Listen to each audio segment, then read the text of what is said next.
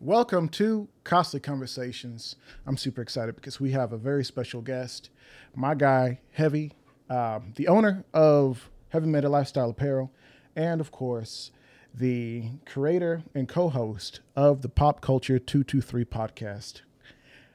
Now, before we kind of get into the show, I do want to remind you guys that the best way to support the show is to join us on Patreon.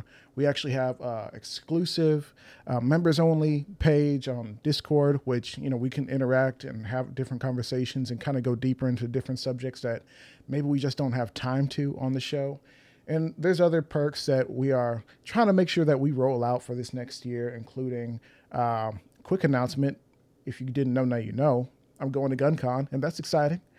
And what I've decided to do, if anyone cares, I'm going to be basically every day that I'm there, I'm going to be photo dumping the majority of the shots that we get and the information or videos. We're going to try to do that early for the members. And of course, we're going to trickle them out for the Instagram people and, you know, YouTube side and all that. And that's cool. But in addition to GunCon, we are 99% sure, more like 100% sure that we are going to NAGA, the NAGA convention, and I would love to share that share that content with you guys, members first, and of course we'll trickle it out to the Armed Atlas YouTube channel and of course the Costly Conversations podcast channel.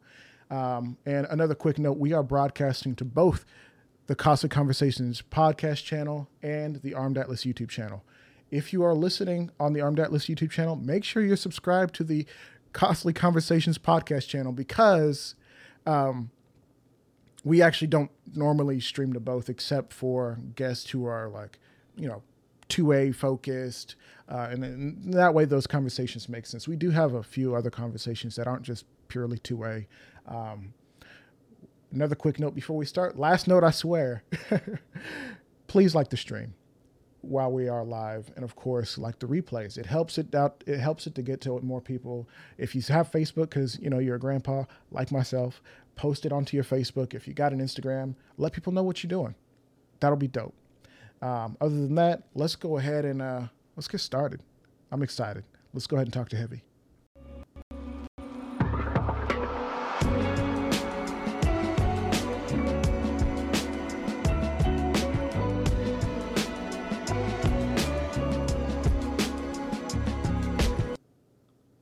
My man, Heavy, what's good, brother? What's good, man? How everybody doing on all the channels and setups, YouTube, Spotify, everybody. How everybody doing today? Man, I'm glad that you're here, and of course, I'm glad that the audience is here, has an opportunity to hear from you, hear a little bit about what you're doing with the Pop Culture 223 podcast and your other ventures such as Erica's Big Day. I know if they've been listening for a while, the EDC guy, Ron, the EDC guy, he came on and talked about the book, Erica's Big Day, and you had a role to play in getting that book out and in the hands of parents, and that's dope. I think that should not be forgotten. But let's talk about you, Heavy. Like, tell us a little bit about yourself so people can kind of get an idea of who the heck you are. If everybody don't know, I'm Heavy Metal Lifestyle. That's my tag name. Like Heavy Metal Lifestyle 223. I started a 2A clothing brand. I don't even know. It's been about 6 or 7 years ago. Still got the company up. Just pushing towards getting the brand out there. It's a fight, you know, with everyday life, you know, doing this the clothing brand on the side or whatever. But I started the company because I felt like we wasn't real represented in the 2A space. So I wanted to create a t-shirt brand and a brand that represented me and everything I was doing, just in the shooting world, that represented me where I come from. I'm from Detroit, Michigan, born and raised, Detroit, Motor City, however y'all, know about it. So that's about it, man. And like I said, I created the brand to represent us, because I felt like in the clothing brand, in the 2A industry, we wasn't real represented with the clothes we was wearing or the t-shirts, because I wasn't from like the military or the police background. I was more of a civilian in the game, and I felt like, I wanted to wear t-shirts that represented me and my lifestyle and how I seen it. So that's a little bit about the Heavy Metal Lifestyle brand. I just mixed a little gunpowder with a little street vibe. So there it is in a nutshell.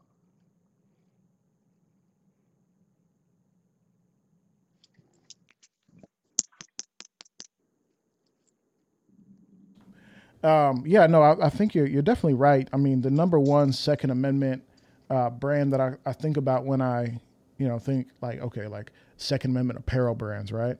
I'm like, okay, I mean, there's the big like textile manufacturers, or not the textile manufacturers, but like the Vertexes and such. And those are interesting. And, the 511s and okay, that's cool. It's like, okay, some of the outdoor brands. And if you're not like an outdoor brands kind of guy, is that, but the number one that you see like all over Facebook and junk is like Grunt Style. You go to Walmart and you're like, okay, yeah, I see you in my life. You know you made it when you in Walmart, right? When you in Wally World, you know you made it. But right. I guess you got, and then you got Nine Line too. I think that's the name of the company. Nine Line. But you see people wearing those shirts everywhere you go. Like, oh, yeah, those shirts represent them, and they might not even, they may have a family. Some of those companies are more veteran owned, backgrounds, and you see a lot of family members or whoever just wearing the shirts, just out, Grunt Style t-shirts, 2A, positive, pushing the message. And that's kind of how I wanted my brand to be. Like, you could wear it anywhere. It didn't, you didn't have to be coming to the range to wear it, but just be out and about, and people ask you. Lifestyle is not what you wear; it's how you live, kind of slogan. So that's the goal, to be like that. Say that slogan again. It's not what you wear; it's how you live. It's not what you wear; it's how you live. That's what's up, man. Yeah, that's legit. No, I love that. So with your brand, how have you been able to reach people with it? Do you feel like it's done okay in the sense that people who see it, they resonate with it? Or do you feel like really we could do a better job of pushing it and making sure that people who would identify with it do identify? Like, where do you think we are with this so far? So I'm going to say the support from the community always needs to be there, you know what I'm saying, mm-hmm, to get a brand going. And you always need more support from the community to make it where it's a household name and people want to know where it came from or who it is. And you have a conversations in bigger circles so you can get like your brand into Wally World, right? So they see everybody's wearing it, everybody's representing it.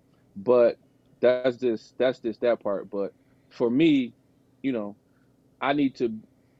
created a brand, like, you know what I'm saying? I created a brand and I thought I was going to just hashtag black on, and there's going to be a million people to, the whole community world was going to jump on and buy, and I was going to be a millionaire overnight and whatever. So that was like, okay, it didn't happen like that. So I myself need to get out here more, especially, on the social media kick, and be at events and just where people see me with it, see friends with it. And then they ask, and they, oh yeah, I know Heavy Metal Lifestyle. I've been missing out on some events, places I should have been and didn't show up. And some of this is my fault, just with life, kids, and whatever else. Like, my son played travel baseball, so in the summertime I could be in 3 different states in all in 1 week. So wow, that's my first priority when it comes to this. So, but there and again, that's a sacrifice that I may make because I'm a father, right? Happy Father's Day to everybody.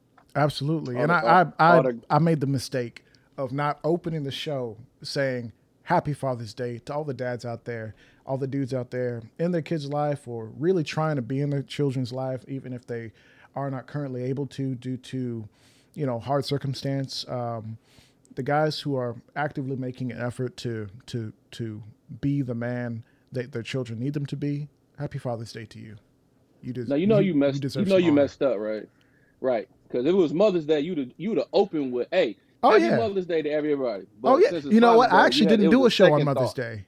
I actually didn't do a show on Mother's Day because that would be sacrilegious. I would not have a place to do the show. Right, and And I want to mention one thing. You don't have to be a father figure, right? That's or right. A big brother figure. You don't have to have a son or whatever, a kids. Right. You can have nephews and nieces or whatever, and you're that father figure or positive role model in that person's life. So it don't have to be just a father. Yeah, I think the world needs more strong masculine figures. And I'm not trying to say you got to have everything figured out and you have to be like the best possible person ever, but I think you should be actively trying to be. Like, I think that should be an effort. And I think you should really be pushing to make sure that the people that you are serving, like the children, the young people, can live an even better life than you did. I think that's what fathers do. Well, you said that's a whole nother conversation when you said more masculine men, stepping up to the point. Some of that could be getting pushed out the way, but that's another conversation, right? That is another conversation. Honestly, like when I say masculine figures, and I don't think I said masculine. I'm pretty sure I said masculine figures. And forgive me if should you forgive me? I don't know if I care. The point being is that when you have guys who can treat young boys how to be men, because that's my belief is that you have to be a masculine guy and also a guy to teach children, young boys, how to be men, to teach young girls how to be cared for and loved as a young lady. And if you don't do that, you're kind of setting people up for failure. The expectations cannot be met if they're never set. And I'm going to get off my soapbox before somebody says, well, what's wrong with him? Forget it. Yeah, if you don't like it, they're about to delete the whole channel. I'm about to get reported. Take me off the internet. Anyways, I want to get back to you and what you're doing. And I think I want to dive into the Pop Culture 223 podcast. When I hop on the podcast and I tune in, I go on the YouTube or the Spotify, wherever to tune in, I get, and forgive me if this is like cliche or if this is not flattering at all, I'm getting kind of a Breakfast Club kind of vibe, just like a little bit more tame. You know what I mean? Is that what you were going for, or did you have a completely different vision? No, low key, I seen what you was doing, and I was like, man, I'm gonna jump out here, So you kind of gave me some. I was like, man, I need to get out here and do something else. I'm completely, flattered. What I'm saying? But talking to my homeboy, the EDC guy, man, we talk about a lot of 2A things. We talk about a lot of situations, this content, and this and this. And my main goal was for the Pop Culture 2, and I had Pop Culture 223, the logo made up like 10 years ago, and I just kept it, and I didn't know what to do with it. But the main goal with Pop Culture 223 was the Erica's Big Day, us talking about our mission with the Erica's Big Day project. And we felt like nobody loves you like you love yourself, and nobody's going to represent you like you represent, because we weren't really getting the push that we needed or getting out there like we wanted it to get out there in different, different setups or, social media or whatever community. So I felt like, look, I can do a YouTube channel on my podcast and then push the Erica's Big Day idea, represent it, talk about it every chance I get. And then that was the main goal. But then also was to educate and train people, especially in my community and, in like, I would say Detroit area. Like we missed, in our community, we were misinformed about a lot of stuff. We miseducated or uneducated about a lot of stuff when it comes to the firearm, right? Like you get a CPL license, you go to the 8-hour class, some people say, I can do it in an hour, whatever. But you go to an 8-hour class, but that's just the surface of what it is to have to be a responsible gun owner, right? So the education part comes in later. Like it needs to go right hand in hand, right? You get your CPL license and then you start learning and educating yourself about what you can do, what you can't do, how to shoot the platform, how to use the gun properly. But we don't get a lot of that in our communities. So I just felt like, look, I've probably got hours and hours by training and the different classes and going to this instructor, going here, going there, going to some bad places, going into some outfits that were just like, bad instructing, but still learn something out of it. And I felt like, well, let me be the voice of my community, my area. If somebody wants to learn something or get some education, let me put it out there. So it kind of started like I wanted to talk about guns and gear and this, and this. But then it kind of transformed itself into more community talk, talking about, you know, helping the community, in the community, what we can do to improve the community. And, you know, people coming on, everybody's on there has a gun or a firearm and did some type of training, but maybe not as high level that have, you know, training that I have been in, but still they was in the community trying to help the community. Was all about, you know, arming the community, making everybody sure everybody's safe. So it kind of evolved into community education, you know, culture, community, and training. So that's kind of that's what it kind of evolved into. Like, if you want to jump on there and get go gun nut, gun geek, we can go on there and get gun geek, you know, get geeky with the guns. But we've been, you know, just telling stories, man, and, you know, like you had this conversation. Sometimes I may feel that the story is relevant, but I hope, you know, I always hope that the people that listen to the show and see it on Spotify or, you know, listen to it on platforms think that the stories that I bring on the show are relevant to them. Now, you know, like I think I'm like the 10th show in. Now, maybe all 10 might not be relevant, but maybe one or two may be relevant to you, right? Right. And, you know, the show is not for everybody, right? Because, you know, in our community, like on the IG and people we know in the community, they, you know, they way high up there as far as gun firearms. But, you know, we still got to be the bridge between that world and the community to educate the community and educate the homies on what they can and can't do. Because, you know, I go to the gun store a lot. I'm always up there. And we still got people that come in to the gun store and think it's illegal to buy body armor, right, in Detroit. She's like, one guy's like, look, I thought it was illegal to buy it, but why did he think that? Because in his community, somebody probably told him, or he didn't really know, right? So, right. So that right there lets you know, like, we still not, it's an education, it's a learning gap in between the us and then the neighborhood, right? Train the hood, you know, Miles had that hashtag, train the hood, and I think that's like the definitely thing of Pop Culture 223. Like, if I can be the bridge between my world and the hood to educate the people, then, you know, I'm doing something good.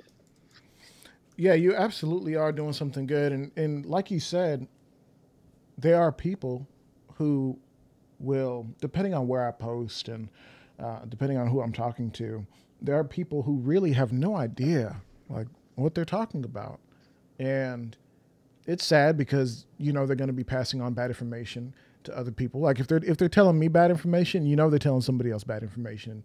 And just me with my understanding of, you know, certain laws, regulations, things like that, such as, and maybe this is not a great example, but this is something that happened. And I think I already told this story before, but who knows, you know, you may have not heard this one. There was a recent tragic shooting in Allen, Texas. And then somebody recently said, you know, like, we got to do something about it. Like, what do you think we should do about it? You think they should repeal or ban the constitutional carry? Well, I was like, well, no, that really has nothing to do with that, because that guy came in with a rifle and shot up a bunch of people openly carrying the rifle in a mall. Like, there was no concealing at all of a handgun or any such things. Like, those two things aren't related at all. And for you to say that, I mean, I'm not trying to call this person dumb or even that they even thought it fully through in order to say anything. But you see a lot of politicians saying things that are actually dumb and not well thought through at all. And then you hear people who are just trying to reach out for some sort of information. They're hungry for knowledge on the subject. They're curious, and they're listening to politicians literally lie to them. They're listening to local politicians lie. They're listening to some old head on the block telling them information that's either outdated or just plain up just untrue. Like, oh yeah, you know, it's illegal, or no, you can't have that body armor. You can't do this. You can't do that. It was like, well, no. That's actually not true. That may be true in California or New York or something like that, but in the city as it stands right now, we can do all that, and you should exercise your rights to protect your bodily autonomy, your personhood, with whatever force / defensive tools necessary, such as body armor, such as 10, 11, 12 round magazines, depending on, what is quote unquote lawful in your area, even though it should all be lawful in my opinion. And I don't think that's a profound statement. Anyways. Well, man, this is just me, right? So if you take away all the guns, bad people are going to find stuff to do bad stuff with. Mm-hmm. I don't care if it's a handgun, a rifle, a bat. Remember, we probably trying to say age, but used to watch the old warrior movies that come on, the little gang, the bangs, and they be having bats with needles in them and chains, and they used to fight. That was just something like, man, it's stupid. And then everybody, they ready to fight, they ready to link up, and then the guy pull out a 38 revolver out his vest, and everybody run like, oh my God, you got a gun. That was like the biggest thing then. But remember, those guys still had stuff they can do destruction with. The gun was just like one person had the one person had the heater. That was it. Everybody just had bats and stuff. But so if you take the gun out of or the firearm out of it, bad people is gonna find stuff to do bad stuff with. So it don't matter. I mean, prime example, The Walking Dead. How many people have just weapons of mass destruction that they're just killing people with that are not guns? Right. I don't want to be I'd rather not see a situation where a guy stabbed, go on a stabbing spree. Hopefully, just with a bat or something, or just some creator to do damage. I don't want to see what that would look like. So, no, well, unfortunately, we've seen it. Was it Norway or somewhere? They had a guy going into the grocery store with a bow and arrow, just murking people with a bow and arrow. You don't want to get shot with a bow and arrow. Now, at what point did somebody say, we're going to bum rush him because he can't get this thing off quick enough? After the first one he shoots, somebody should have jumped. Right. And, part of that is like the psychological condition of bystander effect, where you see something bad happen and you're not able to, I guess, kind of really process that information. And maybe that's not the right effect, but there are a lot of deer in headlights things that happens to people, and it's just like, oh man, what should I do? I don't know. People don't want to engage into a situation and then they get hurt because it's just a mind shift. I was talking to somebody about this on the podcast, on my podcast. It's a mind shift. You got to be willing to put yourself in a situation to protect you, yourself, or whoever's around you. Mm-hmm.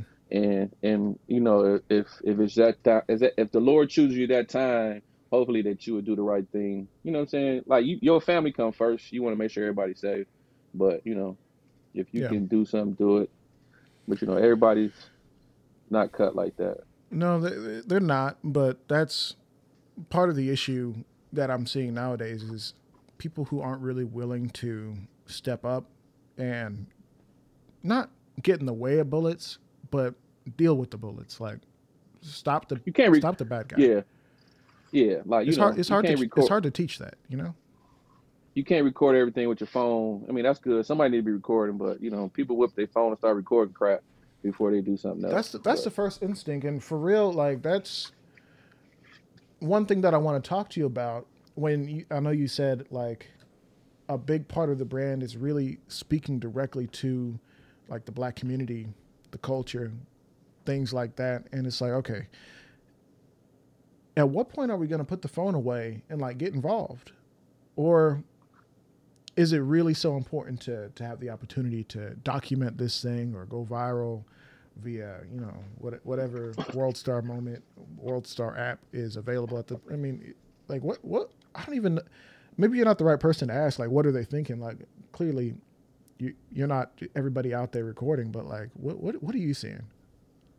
Well, I know it's definitely one group in the city of Detroit. My homeboy Zeke, mm-hmm. He's the head of New Era of Detroit, and if it comes to a situation where some women or some babies is involved in a situation, they got about 200 or 300 brothers on the street. They knocking on doors. They up and down the block. They trying to find a situation, and he always looking for good men to come out there and help. There you go. Sooner or later. It's gonna take one person to step in and do something, a responsible armed citizen to take the initiative. But it's always you got the situation, then you got the after effect. So mm-hmm. Some people man, I ain't do that because it's gonna be a big situation after the, you know, after that situation. So who knows? Yeah. Yeah, things get really complicated really quick. Yeah, yeah. So with your podcast, like what kind of I'm all about storytelling these days. Like with the on the YouTube side for like the Armed Atlas YouTube channel with the firearms, I'm trying to figure out better ways to storytell. You know, telling the story behind why I personally find this gun fascinating, or why I personally think that this tool can help you, or building some sort of narrative. What kind of stories are you getting the opportunity to tell on your podcast? Like who are you talking to? What are they talking about? Like beyond just what you already told me. So on the, like I said, most of everybody that, besides one person, my homeboy Jeff Wild, the lead instructor and owner of DMI Performance. Everybody else, the first question I ask them when they come on the show is like, you know, like you said, like the Breakfast Club, we kind of laugh and joke. And that's what the podcast is. It's serious when we want to be, but we kind of laugh and joke to keep the good, positive energy in there, keep it going. And I always ask them, what's the first firearm you bought? And I swear to you, I probably had more people say they bought Hi-Points. Then I had a lot of people say they bought Hi-Points, and then, you know, and Glocks and Hi-Points, and, you know, I always ask them like, why did you buy it? And it's always a great story behind why they bought a Hi-Point. But then they say they understood what it was, and then they improved it because they, you know, they went, cause at the time the money they had, that was the feasible purchase, right? Because of the cost. I got it. They wanted to protect themselves, and they was like, look, Hi-Point is what it was. The price point was great. But since then, I have upgraded, right? So, you know, I tell them, you know, so it's always, what was your first gun? And then I tell them, you know, I had a, you know, Glock 19, and it was more or less my father had one. So I got that because my dad had one. So it was like a story behind that. So it's always, you know, it's kind of like story time. It's like when you're talking with the homies and we kicking in, we talk about this, that, and the third. And it's always like, okay, well, this is why I bought it. And they'd be like, oh, okay, well, I got a story too. Well, you know, somebody tried to, you know, take my Cartier glasses, you know, my yays, as we call them in Detroit, the yays off my face. And I just felt like, you know, I needed something to protect myself. And at the time, it was a Hi-Point. So they understood that they had to get a, you know, at that point, get a firearm or get something to protect them. And then we go into like, you know, guns and what kind of purchases and what kind of guns they liked. You know, we kind of make fun and joking, you know, jokingly about it to educate. So that's kind of how we go into story time. Okay. Well, I noticed that recently you had a guest on who was talking about, well, you had a few guests on that I found to be super fascinating, such as, I think you guys had a news guy on there at one point. Mr. Randy Wimberly. Yeah. Yeah. Channel 2 News. Yeah, a school administrator, if I'm not mistaken. And then you also had somebody on more recently. I didn't get a chance to really peep that one yet, but that's on my list. A lady talking about a family member who was kidnapped. Man, hype us up, man. Tell us a little bit about it, but just enough that people want to go and check you out and figure out, you know, like listen to the whole thing. So about to say, I don't know, you know, what this, you got to go watch the show. It's right now is streaming on all podcast platforms, right? The YouTube video of the studio will be up this weekend. What happened was her sister was in DC, and this is another flip of the coin. She was in an extended stay hotel, and she opened her heart to a lady that came in and said that she was in a domestic violence situation and she needed some help, you know, needed somewhere to stay because, you know, she had a little kid with her. And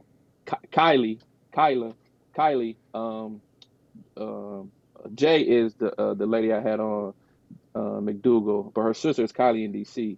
She, you know, told the lady, I'll help you. You know, get situated, whatever. And they were on the phone, you know, talking back and forth, her sister and her mother. And they heard the conversation she was having with the lady. And they were just like, Kylie, why are you helping this lady? You don't know who she is. She in your space. You know, don't, you know, be careful. And Kylie was telling them, like, I got this. I can't leave this lady and this baby out in the rain or out like this. I need to help them.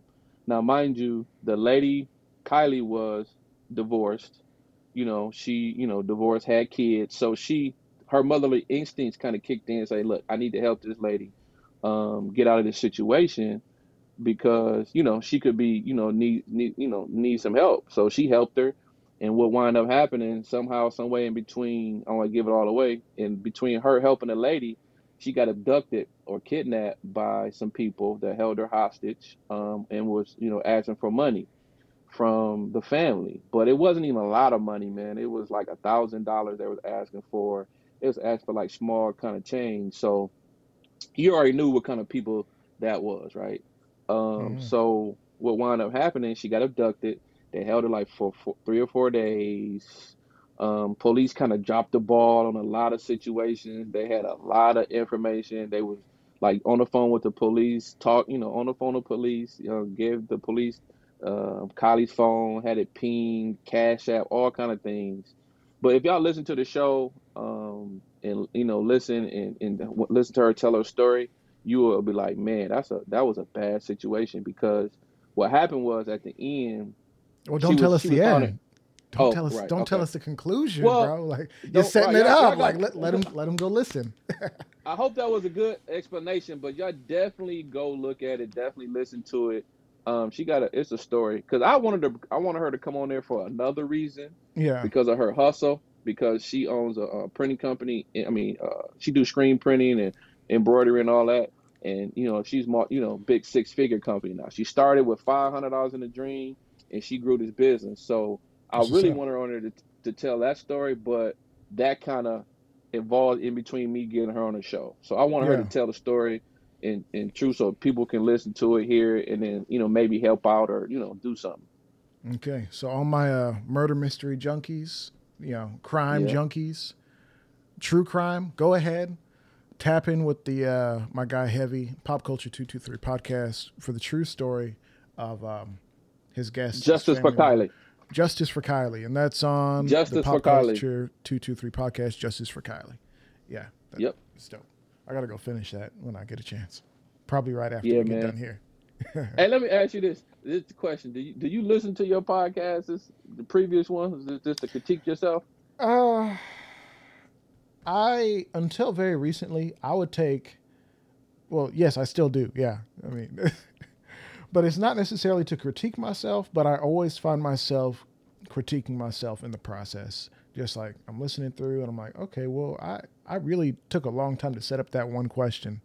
That question could have been like 6 words. And I ended up adding additional 3 or 4, 5, 6. It didn't really need to be there. Like, come on, we could, you know, clean that up, buddy. You know? So I'm very self-critical, and that, I think if you're not self-critical, either that can be the greatest liberator for a person and just say like, hey, you know what?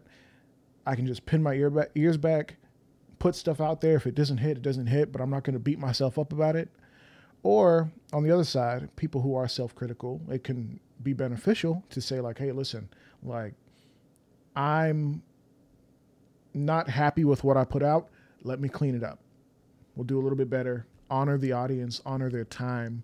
Because for real, like people who are live with us right now, you don't have to be here. People who are listening on the podcast, like I was just listening, and like y'all don't have to be here right now. Y'all could be doing anything else. So like, shout out to you guys.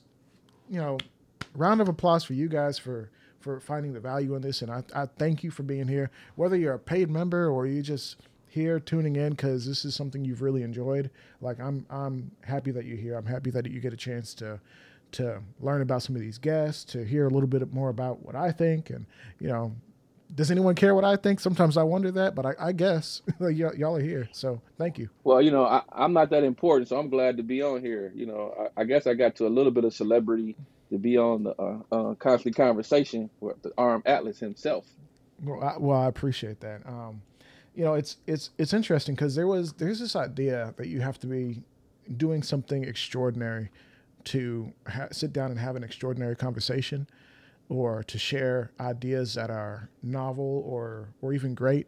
And that's not necessarily the case. Although when, like in reality, like when I think about, you know, KJ/Heavy or AKA Heavy yourself and what you've been doing with the Pop Culture 223 podcast and how important that is to reach a demographic that I just can't reach. Like, I can try, but people who have a certain set of certain taste, they're gonna be able to tune in and be like, oh, for real? Like, this is what's up. Like, I didn't realize this was here. Like, why didn't y'all tell me before? I don't have friends. Y'all didn't tell me about this. You know, like, that's what I feel your show is, when it's kind of like the yin to my yang in a sense, where it's like, okay, like, I can kind of set people up and really dive deep into certain topics and get, you know, kind of pull out some of the emotional heartstrings and this and this and that. And you can do that too, but I think it's from a slightly different angle that will really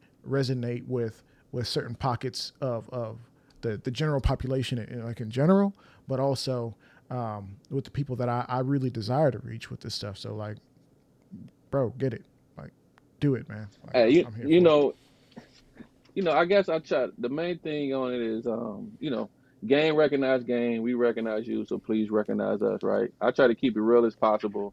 It's coming from experience. It's coming from just being out here in these, I want to say, AKA these streets. Right. Just a, profile of just stuff I've done, been involved with, or, tried to help out or whatever. So everybody got a story to tell. Some people's stories may be better than most, or some people, like I said, I bring a story to the Pop Culture Podcast. I think it's interesting, but hopefully one or two people grab something out of it when they listen to the story, and then listen to other podcasts that I've done, you know what I'm saying? Just to keep it like, okay, oh man, I didn't know this was, oh, okay, he got some good stuff. So, I always ask my homies that I appreciate their feedback to give me feedback. But, I get that phone call from my mama, and she like, boy, you didn't pronounce that word right. You better get better at this. I'm like, all right, Mom. So I'm like, I try to put that in my notes. Be more, speak a little bit clearer. Because, we get to speaking a little bit of neighborhood Detroit stuff, and they'd be like, oh, they might have missed that little lingo we had in there. So I try to be. You gotta try not to talk over people's heads. I mean, that's the truth. And you also, I've been thinking about this recently. You have to honor the people who are listening to your podcast who might be new. Like, it might be their first time tapping in. And so I just want to take a quick second and say, hey, thank you so much for tapping in. If this is your first time tapping in with the Costly Conversations podcast, thank you. Like, we try to have these conversations with people in the Second Amendment space, in the space of, hey, how can we build the community around us and protect what we build? That's not an easy task, but if we have real and honest conversations with each other, with on social media and podcasts, I think we can get it done. So, I mean, that's a big goal of mine, to build, protect what we build, to have real conversations, to try to get a little bit more deeper. Is that good English? No, it's not. But a little bit deeper than just this surface level nonsense, this red versus blue, this white versus black. Like, we can do better. So let's tap into it. Let's dive into it. If you found these shows to be interesting, obviously tap in with the Patreon. patreon.com/armedAtlas and become a member. $5 a month. It goes a really long way to making sure that I can keep providing this content to you. This was not meant to be an ad. I just wanted to say thank you for tapping in if you're new, but let's go ahead and get back to what Heavy is doing with the podcast. So here we go. Heavy, I want to talk a little bit more about you. What was your, I guess, youth like? Like, where did you come from? What kind of informs your perspectives? Like, what was young Heavy like? Talk about it. Young Heavy, man, that's a good one. Young Heavy. What was young Heavy like? It all depends on who you ask. I grew up in Detroit. Like I said, product of Detroit, Michigan, 313. Grew up in Brightmoor. If anybody on here listening from the city of Detroit, they know Brightmoor. At the time, the neighborhood was what it was. It was a nice neighborhood, and it started kind of fading into a bad neighborhood. So, you have friends on both sides of the track. Area was, heavily into gangs, and, it was just a neighborhood, right? My neighborhood might have been 8 blocks, but it was like the world to me. Play Little League football, play AU basketball, Did that all through high school to college. Did a stint semi-pro over in Europe with the NFL. So, you know, let's say, so when I came back, I jumped back into the neighborhood and started coaching Little League football just to give back to the kids in the community. You know, knucklehead in school like everybody was for a while. Got my stuff together back probably in high school when, well, no, I say in middle school, you know, I played basketball and I didn't make, I wasn't eligible for one season in basketball, and that hurt me. I think I had like a 2.0 or something, and coach like, you got to have a 2.5 or something like that. It might have been below that. I ain't gonna say what it was. But after that, I kind of like, you know, I love this game of basketball, so I kind of started like, hey, get your grades. You got to get into college. You got to go to the next level. And, you know, my circle around me, even though we was, you know, knuckleheads, they all was in kind of sports. So my circle was always, you know, we was always at games, playing games, out of town, playing games, you know, playing AAU, this and that. And we would just all come back together, neighborhood, and play, you know, play ball together. And, you know, one person was going to college here, so that means I had to grind hard to go to college there. So it was always a push. So my circle was always competitive, and the people around me were good people. You know, you get something to fall off through the cracks down the way, but you just got to, you know, stay focused and keep your head down and just keep pushing and don't get caught up with the noise on the outside. And it's real hard. It's real easy to get caught up with the noise that's going around in neighborhoods. But I had a lot of good people around me, good mentors, fathers, uncles, cousins that kind of kept me, you know, straight and narrow. So that's about it. Like, you know, everybody's story, man, you know, everybody, you know, did you talk to probably got a story like that, but that's about it in a nutshell. Yeah, man. Like, I appreciate you sharing that. I think sometimes people see us on the internet and they're like, okay, cool. So this guy, he's, you know, he's interesting. He's doing this, but like, who is he? And maybe they don't even go that far, but I think it would be beneficial if they did go that far. Like if they kind of look past, oh man, he's got a nice camera set up. Oh, he's got a professional looking podcast. Oh man, he's got a clothing line. Oh, okay, man, he's selling. He's probably rich. No. I'm not rich. Heavy. Oh, you got Staccato. You got a Staccato. You must be rich. No, it just happened to fall that way. I got lucky. And it's like, man, people really do kind of see what's on the internet. See, like, I scraped up my coins to buy a really good camera. I scraped up my coins to you know, get some studio time or what, you know, whatever it is that you or I have done to kind of put on a show, and that's all they see is the show. And people are like, man, yeah, you're the standard in this, or you. It's like, really? Like, I'm still out here like insecure as heck about like so many things. Like wow. People don't even know. People don't even know. Or maybe they do. Like I told you before, like somebody said, man, you got a studio, you got an actual this, that, and the third. And I was like, really? Y'all think it's like that? I was like, man, you don't know what we was in here doing to get it to look like this or whatever. But that goes kudos to my co-host, The Bear, and Deuce Crew Productions. They make the studio look like it's a real studio. So I'm like you know, I'm still, you know, self-conscious about stuff. I can't believe that I'm out here talking, and you know, because you know, in our community, you only talk to family members about family member stuff, right? Right. You know, on Sundays, you kick it. We kick it with each other. We kick it with family. But now I'm out here actually talking about life situations to the world. You know, whoever want to listen to it, they gonna hear. Right. And you might catch me tell a story that I only told, you know, sisters, brothers, cousins, you know what I'm saying, that they only know. But it just hit me on, you know, it hit me like I need to tell this because somebody might get something out of it, right? You know what I'm saying? Cause like, well, you know, one thing I didn't mention, like at a young age, I lost two of my best friends to gun violence. I think I was like 10, 11. I was with him all night.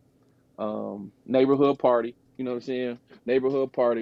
Everybody was in the neighborhood, and something like, "Hey, man, you better go home because mama's gonna get you." So it was late. It was.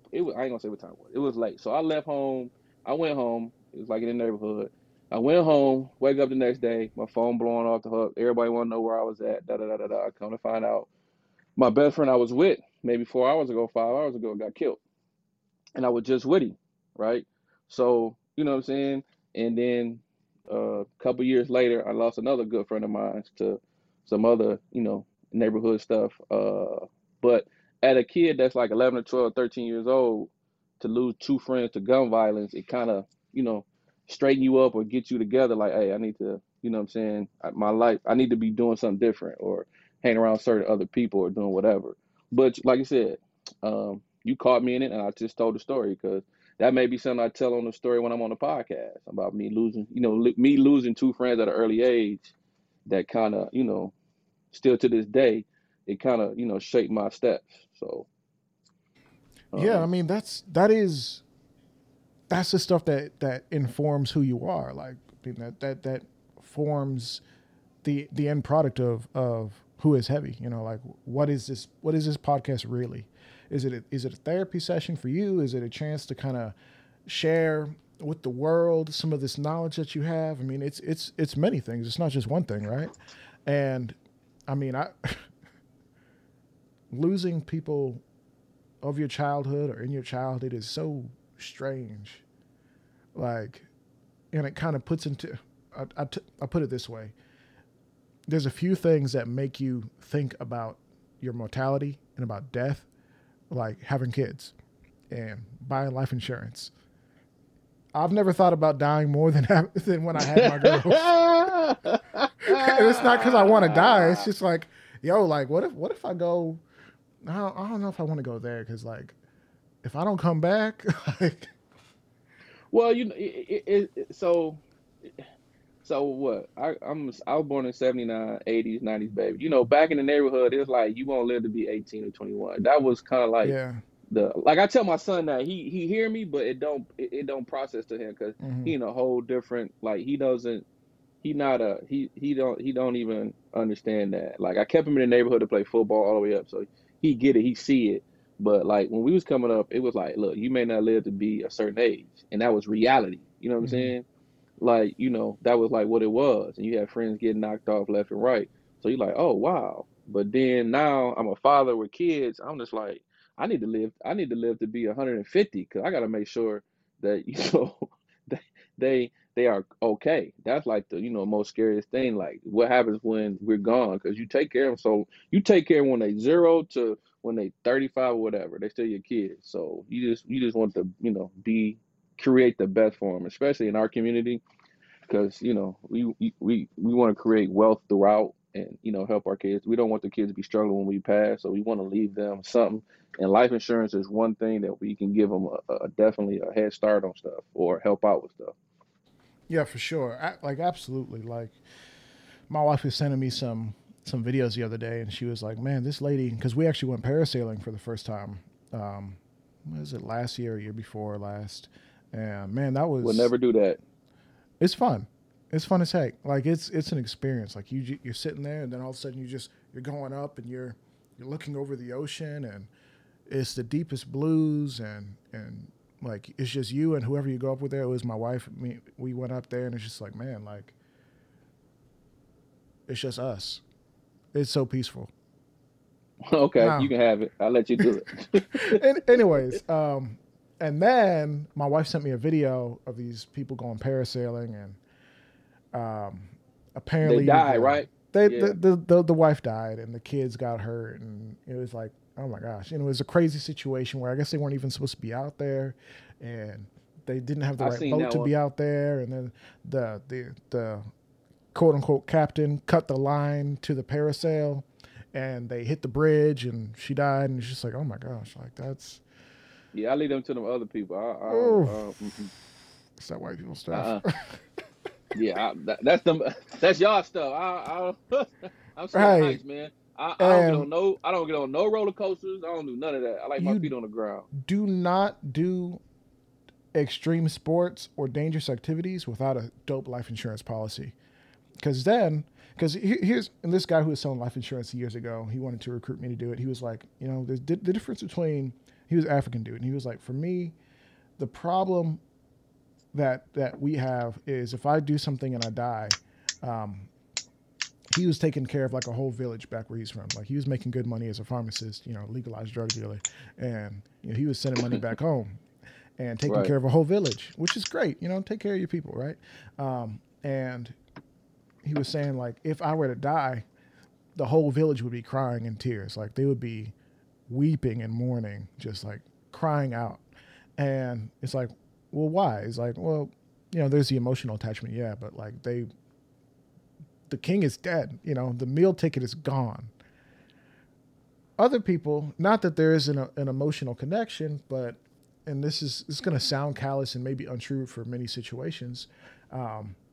If you have a $1 million life insurance policy and you go snowboarding and you don't come back one day, one line that you are going to hear is, you know, at least she died doing what she loved doing. It's like, it helps. It really helps. And I'm not trying to say like you won't be in pain. You will be in pain, but that's one thing you won't have to worry about. This is not an ad for life insurance. I swear to goodness, it's not. But you should probably get something, because if you die, like, I understand if like you don't have kids, like maybe that's not something you really, really think about. But like, if you think you'll have any dependents, if you want to leave money to your nieces, if you want to pass generational wealth, get something. And, you know, like, even if it's like some term policy, it's like $10 a month for, you know, whatever. And if you die a little early, at least it'll send some money to your nieces and nephews so that they can start that business they always wanted to do. You know, like, why would you not? It's not going to hurt you. That's another like podcast in itself, because in our community we think it's not reachable to get that. We don't know about the financial. Our financial literacy is a big deal. You know, knowing what we know, and you know, during tax season, how many tax offices pop up in the neighborhood? It's like they on the corner like liquor stores. Everybody got a tax office during tax season, because that's the only time we think that we gonna get money, right? But they don't know. It's not even getting money. Like, you're just getting that money. Not even getting money, right? Whatever, right? So teaching them about long-term life insurance or short-term or whatever, just to educate them on that, knowing that it only gonna cost, you know, $20 a month or whatever it may be. You know what I'm saying? But just to know it and have the options to, you know, to buy into it and understand it, they can help out the next generation. So yeah, I think that's like we said, that is another podcast in itself, and just our thoughts, and maybe look into it, maybe you know, build what you have, protect what you build by creating some sort of parameters, creating a will, things like that. I think it's important, especially if you don't come from a line or a legacy of wealth or true empowerment. You should definitely look into that kind of stuff. That living will is definitely important. It's huge. So, like the reason I brought up the idea of death, and I was just thinking, I was like, man, like, when I didn't lose any friends to gun violence, I did lose a friend to fighting. It was the weirdest situation. Like, these two cats at school, one of them I was close with, the other one I just kind of looked up to. He was like kind of like a distant big brother. Like, you know, if I needed to get a ride home, he would, you know, drop me off. It was no big deal. He had a decal on the back of his car. It was an old Honda Civic, souped up, and it said, "Trust no one." And that's such a nihilistic, you know, viewpoint, which is, you know, it's rough. That's what he believed. But point being is, he got in a fight and his heart gave out. Young dude, 17, he got in a fight, didn't even like hit his head or anything crazy. He was just, you know, tussling. And all of a sudden he was passed out on the ground. Ambulance came up and it's like, yo, like, what's going on? Next thing you know, we're at his funeral. And it's like, yo, like, I don't even know if I actually processed that. Like, that's crazy. Yeah. Just gone. Just gone. Yeah. It's like, oh, okay. Yeah. You young, you don't, I mean, it's hard to process death at a young age, to me. Well, for me it was like, okay. Right. Drive through the neighborhood, hey man, you know, we over here chilling or whatever, but you missing one. So it's like, okay, just keep it going. I don't know. Right.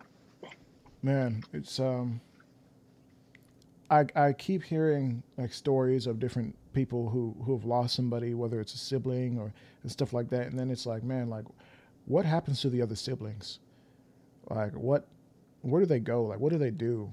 And then sometimes you see like, oh man, they really kind of like got into drugs and like kind of some heavy stuff. And it's like, would they have gone down that path if the other sibling was still with them, either to steer them in the right direction or to, you know, not introduce that trauma that maybe they're trying to compensate for? Like, it makes you wonder. Well, another thing, you know, in the community, in our neighborhoods, who you scared to talk to people, so mm-hmm. they could have been having a lot of pain and bad vibes and didn't know who to talk to let it out. Like talking to us, like a psychologist or whatever, that's like taboo in our neighborhood. You're not gonna do that. You're gonna go talk to the pastor, or you're gonna talk to the mama or grandma, but you're not gonna go talk to a person that's trained and educated to help you navigate your feelings, you know. So but unfortunately, while you say that, it's funny, one of my friends, the brothers and sisters did it kind of wound up like that, kind of not that exact situation, but it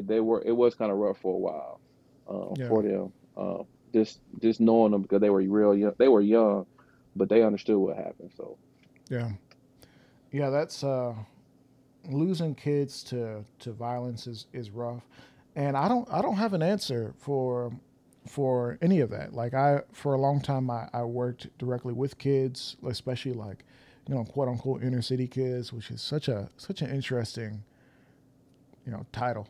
But really the biggest thing is earning the right to be heard. Because really, you just show up somewhere and it's like, hey man, you know, I'm some guy. I'm a good dude. I'm here to hang out with you guys, have a pizza party, you know, do activities, help you with your homework. Or, okay, like, who are you? Why do I care? Why do I? So, you know, I coached Little League football for 16 years in an inner city. Woo. But you know, you're a football coach, but you're also a mentor. You're also a father, brother, whatever. You're way more than a coach to the kids than just a football coach, because you got a mentor. Like, I can't tell you how many times I didn't had to grab kids out of situations that was probably going, like, at that moment right then and there was going to go real bad for them. And we talking about kids that's 11, 12 years old, right? From the neighborhood, out of situations, and then taking them to practice. Coach, I need a ride. Got to go take them out of situation. Take them to practice. Coach, I'm in this. Take them out of situation, bring them to practice. And that's why we so passionate about Erica's Big Day. The EDC guy, Ron, and I are so passionate about it. I just want to help kids, and I just felt let's set up Erica's Big Day. Like, what is Erica's Big Day? Is that a movie? Is that a novel? What is that? So that was one of those things that. I was talking to Ron back in the day. He had just get done with his handgun book. He wrote a book. And I brought an idea to him, like, look, let's write a kid's book about gun safety, about kids navigating around unsecured firearms. And at first he didn't really want to do it because he was just getting done with his handgun book. I think it's still out on his page, his book. And I want to say a month later, he's like, man, I got a surprise for you. So then he's like, man, I did the book. I wrote it. He showed me everything he was doing. So I was in a maze. So the Erica Big Day book, it kind of helps kids navigate around unsecured firearms, and all the stories and the scenarios in the books are stuff that I came across, and most kids will come across in neighborhoods that we come from with firearms, right? Unsecurely firearms, you know, at the park, in the alley, at home, because you know, if you had an uncle or cousin, somebody probably had it. Well, in my world, somebody had an unsecured firearm. You know, I was always the kid that run around and play tag in granddad's house or whatever. It was like, oh, this is a shotgun over here. Didn't know what it was, but like, oh, this is a gun. You know, waited for the parents to leave the house and go, you know, curiously looking around in my dad's drawers and this and this. Cause I know he had a firearm. Cause granddad had firearms. So I was always the curious kid, especially being a boy.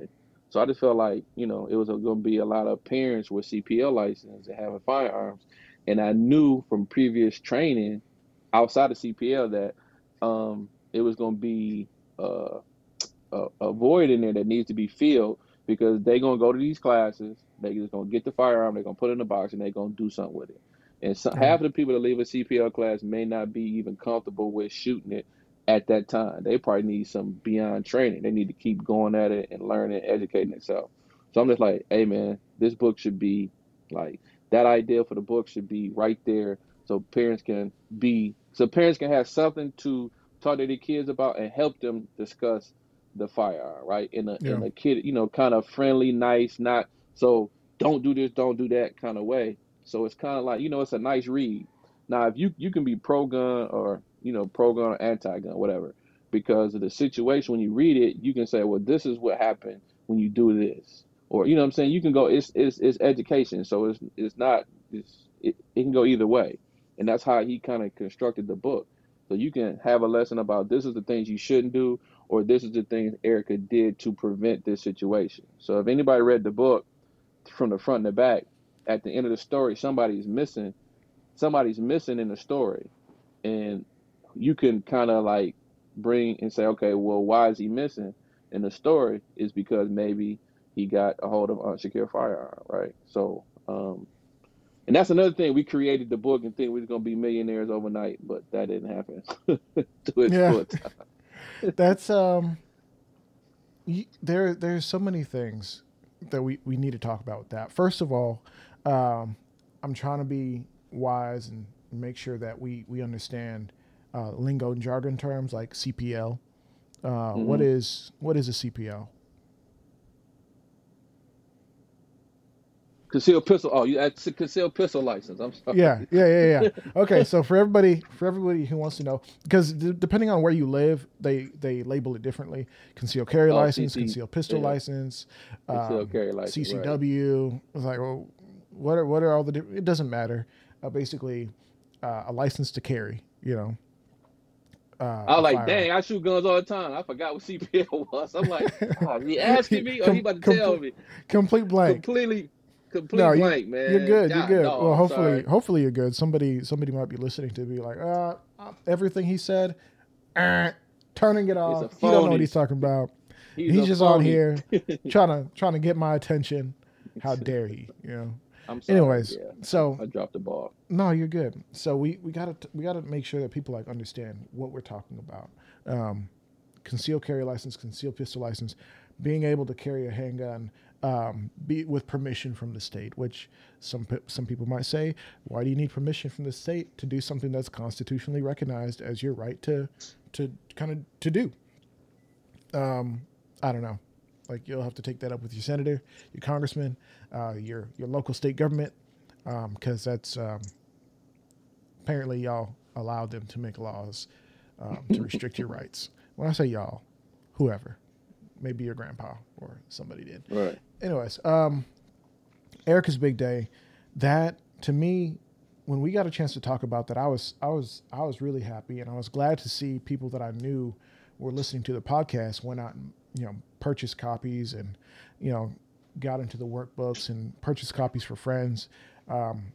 And obviously it didn't blow it up to, you know, 1 million copies sold, but it's a very simple book, and maybe there needs to be more books and more competition in the space, even like other people writing books that are designed to help kind of educate the young reader about the nature of firearms in a way that just makes sense for children. That's a hard conversation. I mean, just being really open and kind of vulnerable in a way that maybe I don't want to be, but I will be. I've been handling firearms around my kids for a long time, like since they were born. I've had guns.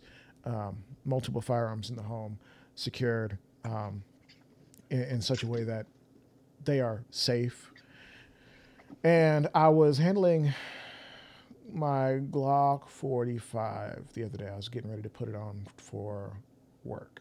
And my daughter was like, "What's that?" I was like, what you mean, what's that? Like, what's what? And now I'm like, I don't know if, like, I know I've always wanted to talk to her about this and kind of like make sure she understands, but like, her mind is still so immature in some ways that I'm not exactly sure how to approach the subject. And so stuff like Erica's Big Day, like what you just pulled up. I mean, go ahead and pull that back up for the viewing audience, and we'll read it out loud for the listening audience. It's basically, it looks like almost like a bookmark, extra fat. It says Erica's Big Day. Stop. Don't touch. Run. Tell an adult. Basically the four tenets of the Erica's Big Day book. And it's like, it's just super simple, super simple. Like, kids don't need overly complicated information. They don't need to know if this is 9mm, 45, 40, or, 50 AE. Like, they don't need to know any of that. They just need to know, stop, don't touch, tell an adult. And so what happened? Did you take the opportunity to educate her? This literally happened like yesterday. So I was rushing out the door, so I really didn't have time to sit down and talk to her.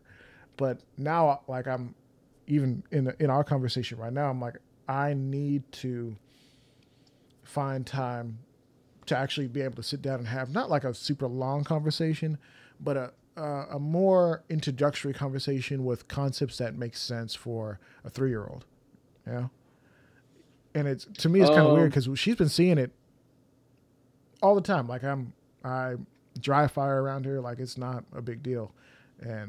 But now she's understanding terms like kill, because there's like flies that come into the house, and I'll be killing flies, and she'd be like, "Daddy, kill it, kill the fly." I'm like, "Oh, okay, yeah, this is a weird concept for a 3-year-old. Murder." Hey, my daughter be like, "Dad, you about to go pew pew?" I'm like, "Yeah, babe, I'm about to go. You better go with your friends." I'm like, "Yeah, babe, okay." She kind of understand it. But back to something you said, we have the book. But then also, Ron, it's now on a Kindle, so you can download it from the website at a cheaper rate on your Kindle, so you can always have it. Mm-hmm. So it's Kindle, really available. Mm-hmm. You can download it. Yeah, it's on the Kindle. So it's kind of like the idea, like back in the day, you had the McGruff story and all that. So we like, why not? Why recreate the wheel? Just get our curriculum.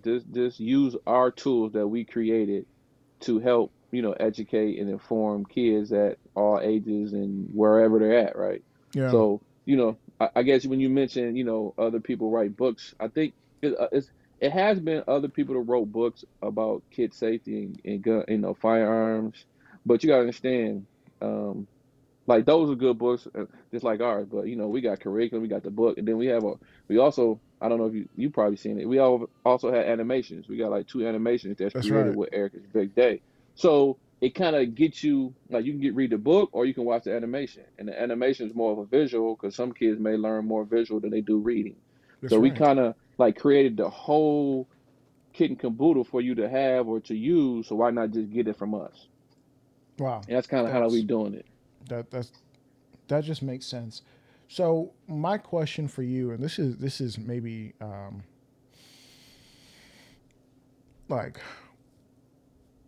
almost an offline question / conversation. And this is for those who have lasted this long in the podcast. Like, how do you plan on really making sure that this information is distributed? Because I know that, Instagram has done a great job of shadow banning Erica's Big Day. Like, if the name is even used in a hashtag, like, that post is not going anywhere. And making sure that, how do you guys plan on getting the information out? Like, because this is life-saving information. And real quick, welcome to those who are tapping in for the live stream. I see you, Burnt Nugget. Thank you for tuning in. That's the whole, like, people like you, putting you on the spot, Johnny on the spot. So, yeah. People friends that have podcasts, right? Also my podcast, and like just sharing the IG page, sharing the curriculum. At any point that you can, like, if you have a situation with you with a kid and you need to teach them something, always refer to a reference. Hey, why don't you go take a look at Erica's Big Day? You know what I'm saying? Like, just keep the conversation going. Like, just keep it up. Just because you might not have seen it in a couple weeks, a couple months, or nothing. But we are working behind the scenes. But just keep the conversation going, because as long as you keep it going, then it's gonna stay live and especially with their algorithm, you got to play tricks with hashtags and words and this, that, and the third. But that was the main reason for the podcast, just to keep it out there, to keep pushing it, and other folks that's in the community that love us and like what we're doing, just push it, just like, hey, any chance I get to talk about Erica's Big Day, I'm either buy a book or I'm gonna download a curriculum and I'm gonna pass it out. But you know, it's hard in our community to always push everybody. You know. Yeah. Yeah, it is really hard. I mean, I know for myself when I was first getting started, and you do have to earn the right to be heard from everybody, not just kids, not just adults, but kids, adults, the elders, like anybody who, if you want their attention, if you want to share something, you do need to be presenting tremendous value. And I think Erica's Big Day does that. Your show does that. But I also think there's something weird about how we do things. Where I know there's this one young lady who, and I've told this story before, she was selling T-shirts, you know, firearms-related T-shirts. And she was like, hey, you know, like, guys, I'm doing this, you know, and she was a young black girl. And I was like, man, like, these are cool designs. You know, it's nothing crazy, but it's dope. Like, yeah, let's do this. And I know I repped the brand for a little bit, but she said kind of when she kind of shifted her mindset away from just like black owned to black people, from black owned to black people to just like, hey, I'm making this product. It's great. And everybody should try it. She realized, or maybe this happened before then. She realized that the majority of the people buying her stuff wasn't necessarily black people. They didn't necessarily care. That's something like if you pigeonhole yourself into that and it don't work out how you think, you know, you should, then you're like, okay. So you want people to love your stuff and buy it regardless of what color, race or wherever. Right. Yeah. And that's one thing I'm learning about heavy metal lifestyle. Right. I don't care who wear it. Right. You can be black, green, orange, or black. It don't matter to me. Just if it fits what you do and how you do, then rock it. But I understand that because I was going through that same thing. It's got to hurt. I mean, I know it kind of hurt for me because I was like, man, a lot of at least initially, the first conversations that I had with this podcast, we more or less exclusively brought on black guests to tell their stories of how they got into the firearm space and otherwise. So that's... that's one thing that I was like, man, I really personally dealing with those thoughts of like, man, how do I create a product that people can like regardless of who they are, where they come from, tell stories that resonate with people regardless of where they are, where they're going, where they're coming from, and still be, I guess, relevant, significant, or honor more, I guess, more specifically, honor the... you know, the experience of like, hey, people who come from where I'm from, who look like me, who come from different places, but look like me, they can be proud of what we're doing. Like, regardless of who we're talking to. I hope so. Yeah. See, I guess, and I talked to you about it too. Like, I honestly, I like just sitting there in front of it could be a camera, not be a camera, but I like sitting into that world of studio and just kicking it with people. Like my wife said, my son, like I hate going places with that because he always want to talk to somebody. He always want to do this, he want to do that. But a lot of people know me, so they'll stop and talk to me or whatever. Be outside of the firearms thing, you know, just from being in the neighborhood or you know playing sports or whatever. Right. So I like honestly sitting there. I honestly like sitting there talking to people and just hearing their stories and then, you know, add my 2 cents or let people hear it. So it's kind of another, just a therapy session, you know, kicking it, telling a story, getting some off your chest as well as, you know, going to the range. Yeah, it's important. So last thing I want to talk about, because I do want to let you get back to your life outside of, you know, talking to me. You know, kids is my life. Gotta go do something. My daughter probably calling me, looking for me now. Probably. Kids, that's my life. But, so we'll wrap up in maybe five or so minutes for those who are listening. Sorry that we're taking so long to get to the good stuff, but here it is. Where do you think, I guess, the differences are with the Pop Culture 223, kind of like the more urbanite Detroit scene? Where are the differences between that and what you've kind of been seeing in the Second Amendment space, or I'll phrase it this way. Have you seen, what are some of the problems that you see with kind of integrating, well, not necessarily integrating, but connecting the just regular street scene, for lack of better terms, and just Second Amendment advocacy, Second Amendment education, going to the range, learning, taking classes, protecting your rights? Like, do you see any discrepancies with that, or do you feel like it's going well? Like, what are you seeing? So I'll speak from my city. I think the more, okay, so every 2 or 3, every Saturday and Sunday is a CPL class, right? So what are them people doing after they leave the CPL class? Is there any further learning outside of that CPL class that you can offer?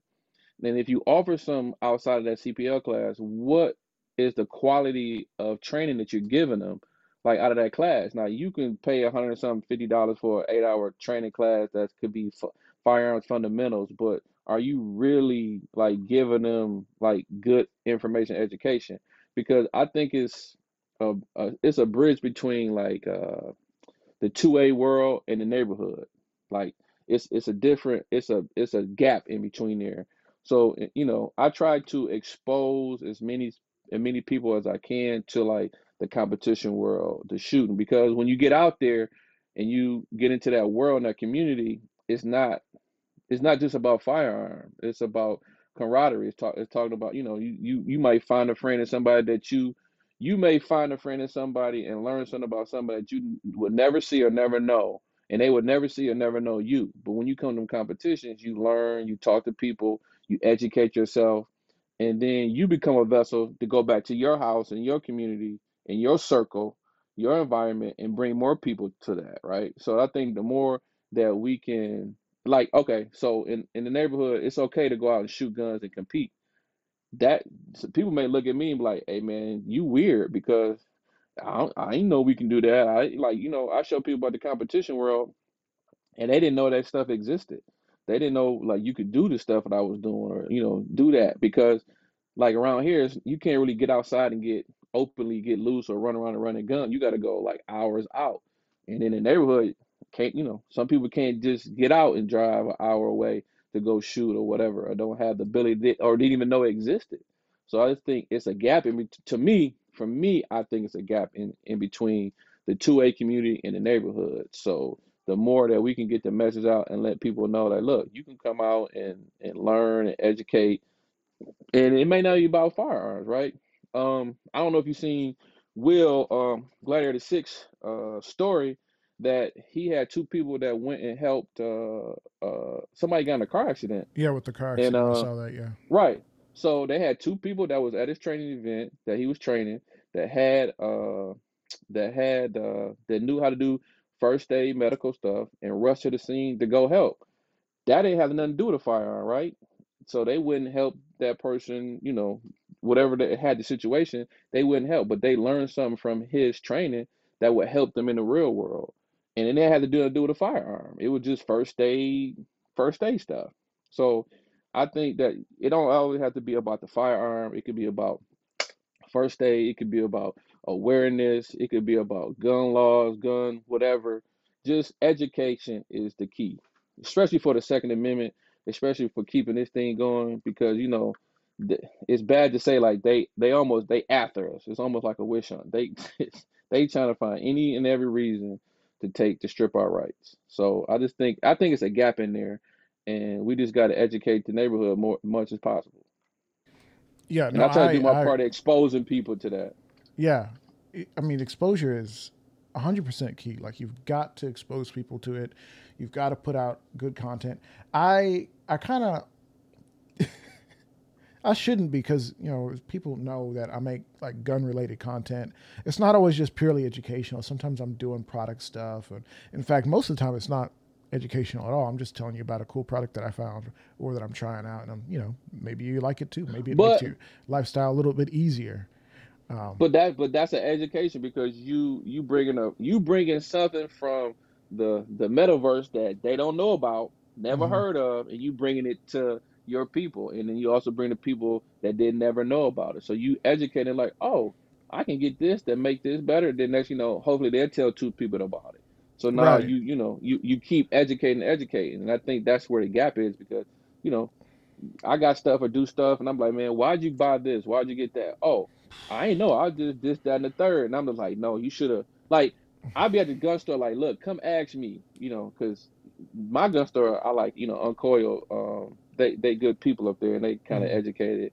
And I go up there, they're like, hey, man, ask him, because he run it. You know, he run the rifle. He'll shoot this, he'll shoot that. Didn't y'all give away a Staccato the other day?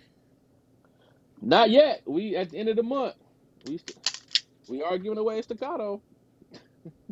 Is it that one? It's an X. Right, different. It's an XL.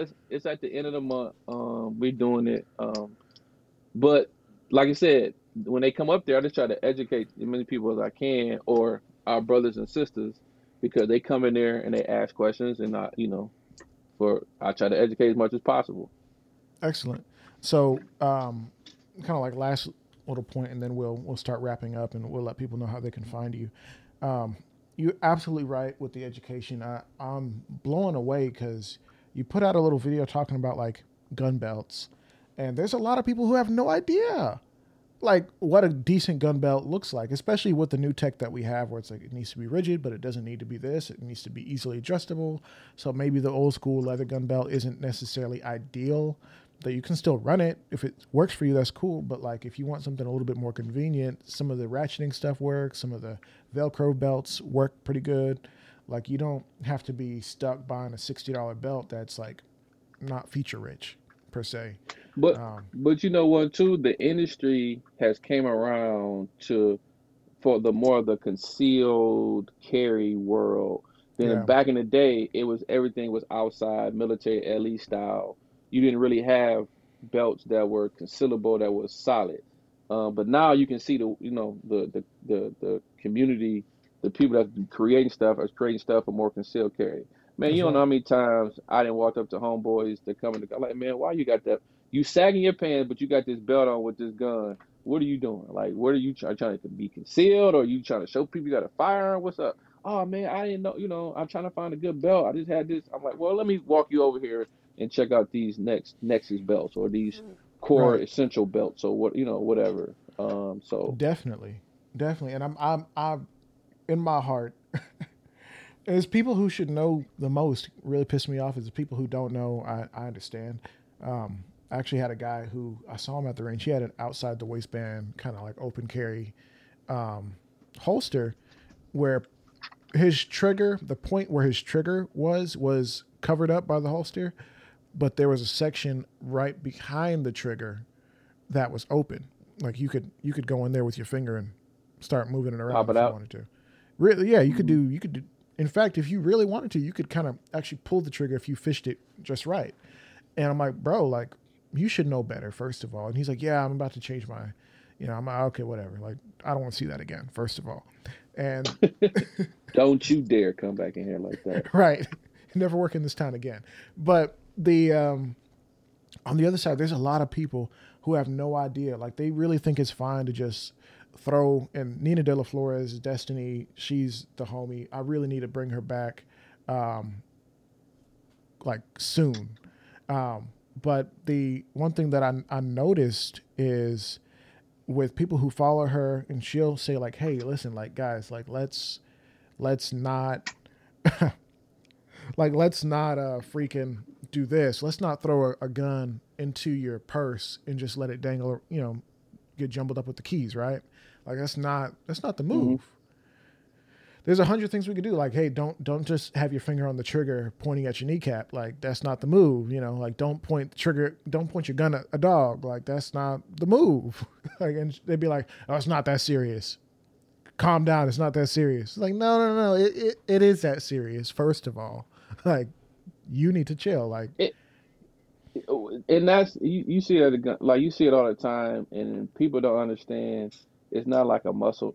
I ain't gonna, like, okay, you're gonna take the muscle memory. It's not muscle memory, but it's just, you know how to understand that you moving a gun in an unsafe way, and you're not knowing you're doing it because you're subconsciously doing it.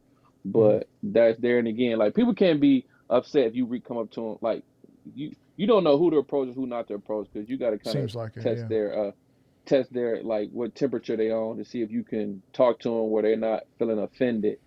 And they come in with a group of people, or they're with a group of people, and they may be thinking they the big shot, but they doing stuff and they get unsafe checked, or you know?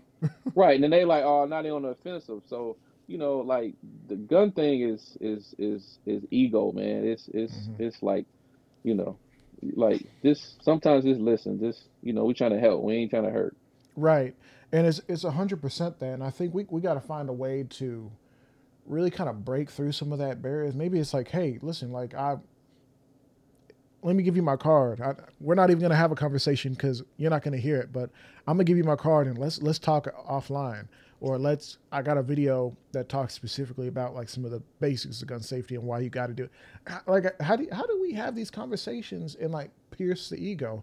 I don't know if that's something we can deal with right now, because we are wrapping up, but like you said, you kind of have to like test the temperature, kind of see what time people on. Cause like, bro, like, I cannot have you popping off on me in this store. And really, we're just trying to do good work. I think the more you do with your podcast and my podcast, and just do like little, you know, content pieces that's directed towards that, or, you know, situation, or tell a story like, hey, I was at the gun store the other day and this is what happened. Right. Everybody, don't be alarmed if you have a person that comes up to you and asks you, you know, questions or kind of talk to you, because they got your best intentions at heart. I'm here to help. I'm not here to hurt you or try to demean you by any way. That's right. You know what I'm saying? I think building good culture where people can be gently corrected or adjusted or redirected, I think that is 100% it. So I'm going to keep doing that. I need you to keep doing that. I think we ought to... somebody said this the other day, like, when you argue with people online, when I say argue, like reply to people who seem like they're just being ignorant for no reason, it's not always for that person. It's for the people who come afterwards and see the exchange. You're not educating that person anymore. You're educating the people who come and read it afterwards. So maybe part of that is there, but yeah, that's one thing that we got to work on. Heavy, my guy, how can people find you? I ain't hard to find. I'm Heavy Metal Lifestyle 223. That's the first IG page, and then Pop Culture 223 is the podcast. Please follow, share, get the message out. We need followers. We need people to like what we're doing so we can keep doing it. Make us feel good. And sharing and liking don't cost you nothing. It's free. It just costs you a little on your finger, right? So that's it. That's right. So, guys, thank you so much for watching and listening. What Heavy said is absolutely correct. You have to really do a great job of sharing, and not just sharing, but like being like, hey, listen, this is a part of the podcast that I just listened to. This clip makes sense to me. This, like, if you actually go on like the desktop version of YouTube, when you hit share, it actually gives you like a time code where it says like, you know, 20 minutes, 53 seconds. Go grab a time code and be like, listen, like this part of the podcast, it just made sense. They're talking about X, Y, Z. Share those out. Share that on your Facebook if you're old like me. Take a screenshot, share it on the gram. Let people know what you're doing, because the shadow ban is for real. Like, if you looked me up on Instagram, if you type in Armed_Atlas, until you type that full thing out, you're not finding me. Like, this shadow ban. Like, so clearly... Your big tech overlords don't want you to get this information. So clearly it's important. Clearly you need to know. Be sure to share it out. Hop on Heavy's podcast, Pop Culture 223. He's telling really great stories. I am excited for where he's going from here. He can only go up from here. And somebody said this about AI, and I think it's true about Heavy. Right now is the worst that his podcast is ever going to be. It's only going to get doper from here, right? And it's not bad. It's a great podcast, and I'm excited that we got a chance to talk about it. Guys, please go ahead and shoot me. Tweet at me on Twitter at Armed Atlas. Shoot me a DM if you found this episode informative at Armed_Atlas on Instagram. I'm getting a little bit tongue-tied, so let's go ahead and get out of here. Thank you so much for watching or listening wherever you are. And remember, keep it costly.